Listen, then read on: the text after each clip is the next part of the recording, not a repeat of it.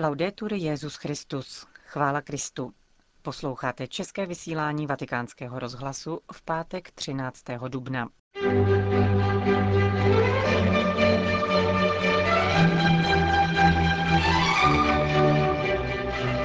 Milí posluchači, po zprávách z Vatikánu a křesťanského světa vám přinášíme homílie otce Richarda Čemuse k Evangeliu druhé neděle velikonoční. Od mikrofonu přeje příjemný poslech Johana Bronková.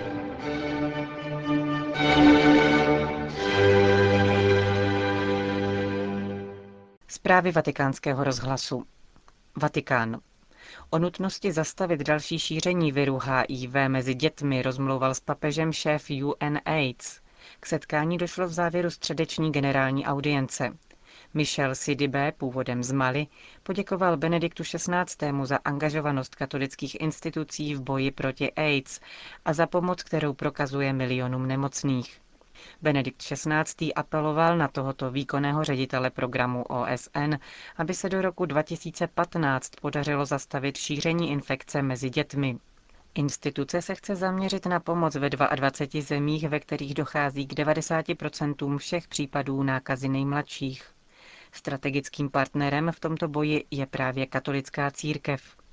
Michel Sidibé se proto setkal rovněž s generálním sekretářem Caritas Internationalis Michelem Royem. Katolická střediska podle odhadů zajišťují lékařskou péči pro čtvrtinu lidí trpících AIDS.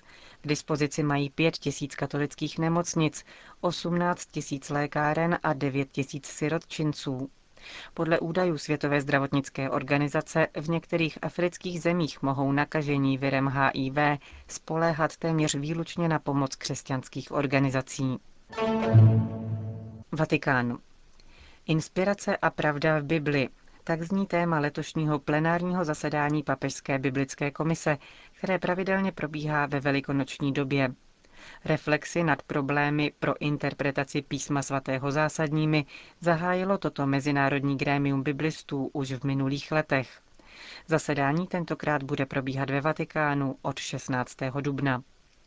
Předsedou Papežské biblické komise je prefekt Kongregace pro nauku víry kardinál William Levada. Pětidennímu zasedání bude předsedat její sekretář, německý jezuita otec Clemens Stock. První fáze se zaměří na popis toho, jakým způsobem se otázka inspirace a pravdy projevuje v různých biblických knihách.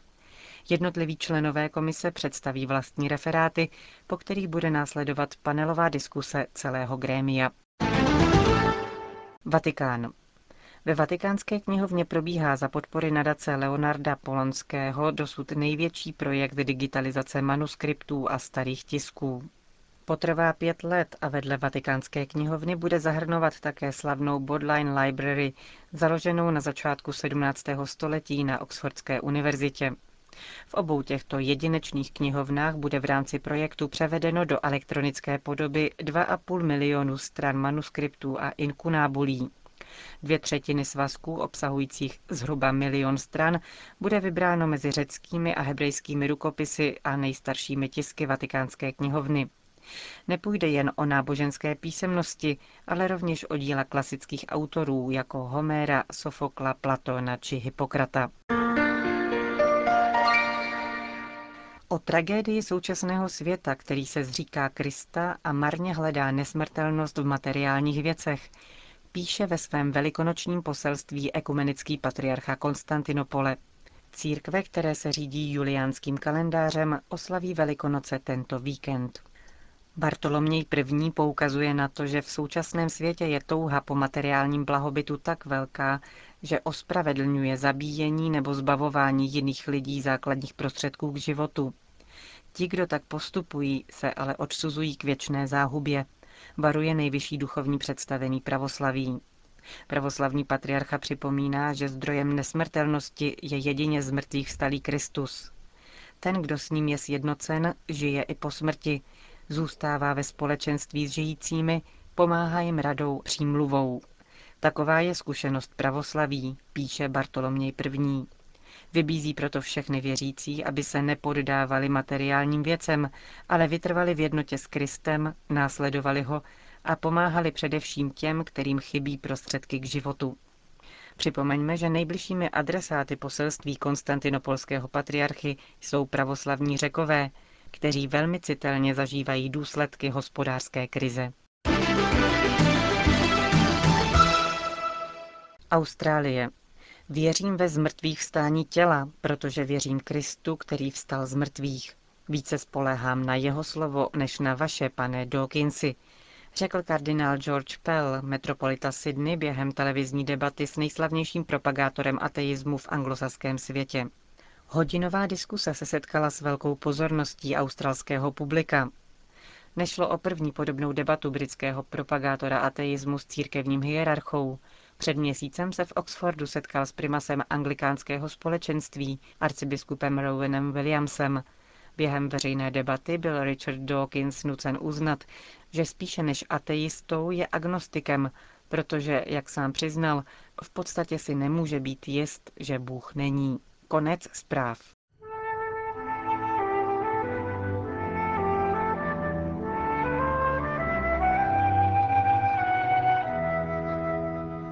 Prázdný hrob a neb kde je Ježíšovo tělo.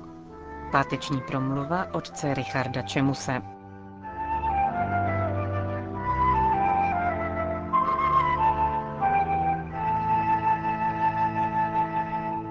Ještě jako bohoslovec jsem jednoho dne cestou ze semináře na univerzitu debatoval s kolegou o Ježíšově prázdném hrobu, co by důkazu jeho zmrtvých stání.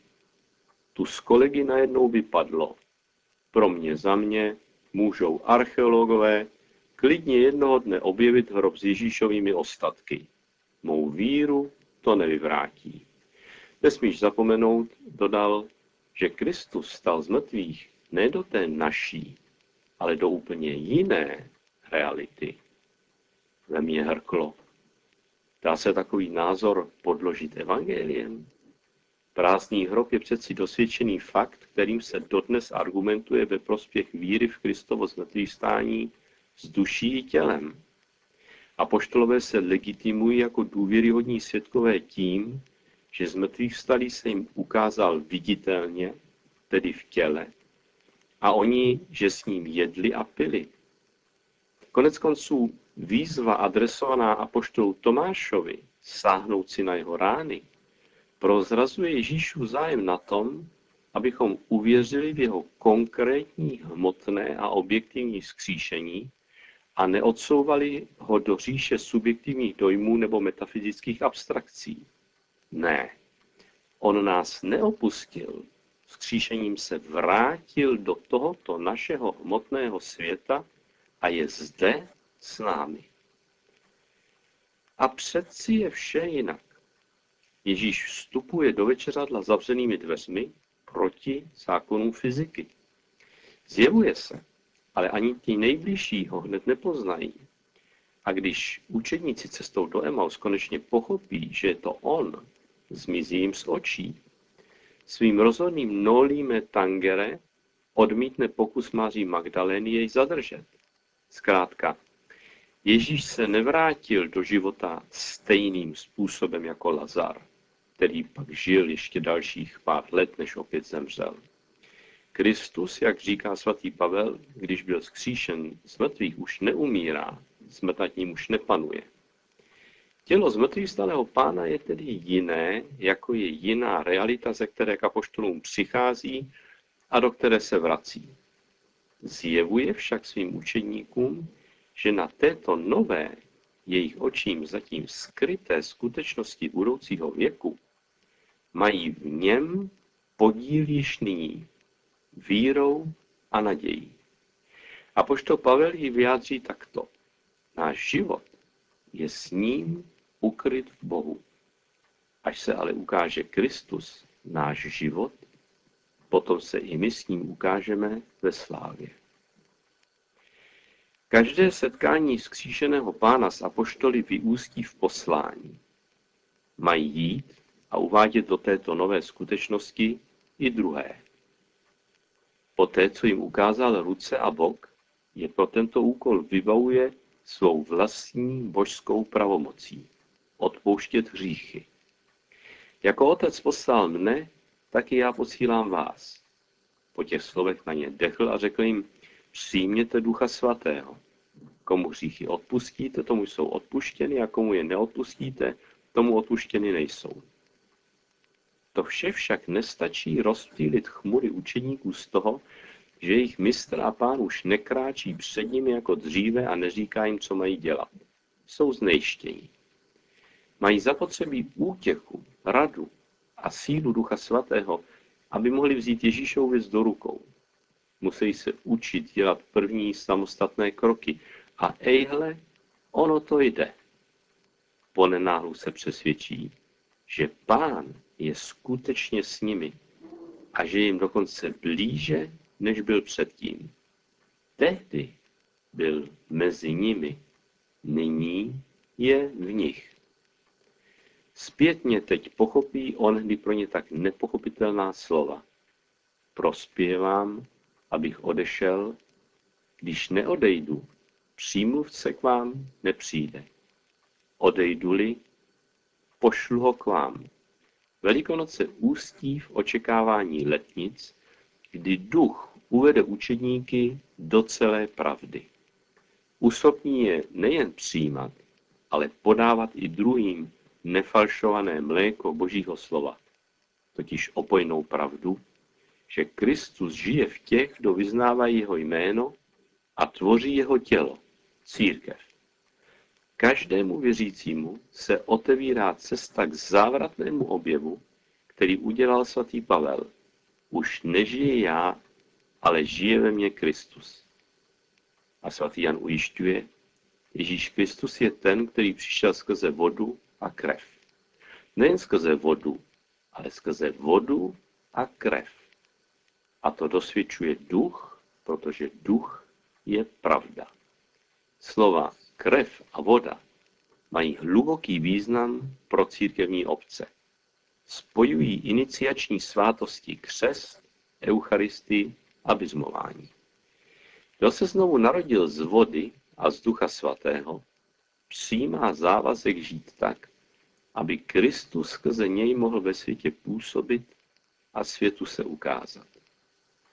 To vyžaduje novou kvalitu mezilidských vztahů i čitelnou formu života. První křesťané tuto výzvu přijali. Obec věřících, čteme ve skutcích apoštolů, měla jedno srdce a jednu duši. Nikdo neříkal o ničem ze svého majetku, že je to jeho vlastní, ale měli všechno společné. Apoštolové vydávali s velkou působivostí svědectví o zmrtvých stání Pána Ježíše a na nich na všech spočívala velká milost. Už prvotní křesťané museli ale přiznat pravdivost Pavlova pozdechu, že tento poklad máme však v liněných nádobách. Tehdy jako dnes ředíme nefalšované mléko Božího slova, které dává sílu k velkým věcem, limonádou čistě lidské malosti. Právě naše slabost nám ale otvírá cestu poznání, že Boží království neroste naší silou, ale nevýslovným Božím milosrdenstvím. V tom můžeme vždycky doufat, i kdybychom byli zcela na dně. Musíme pak ale i my odpouštět. Zůstane-li nám z Velikonoc jen toto jako pomláska, máme důvod k radosti. Pokorně pak budeme prosit s celou církví, Bože, ty o velikonocích vždy znovu oživuješ víru svého lidu, prosíme tě opatruj a upevňuj nás, co s nám daroval, ať všichni stále hlouběji chápeme, co to pro nás znamená, že jsme byli obmyti křtem, znovu zrození z Ducha Svatého a vykoupení krví tvého syna. Neboť on s tebou v jednotě Ducha Svatého žije a králuje po všechny věky věků. Amen.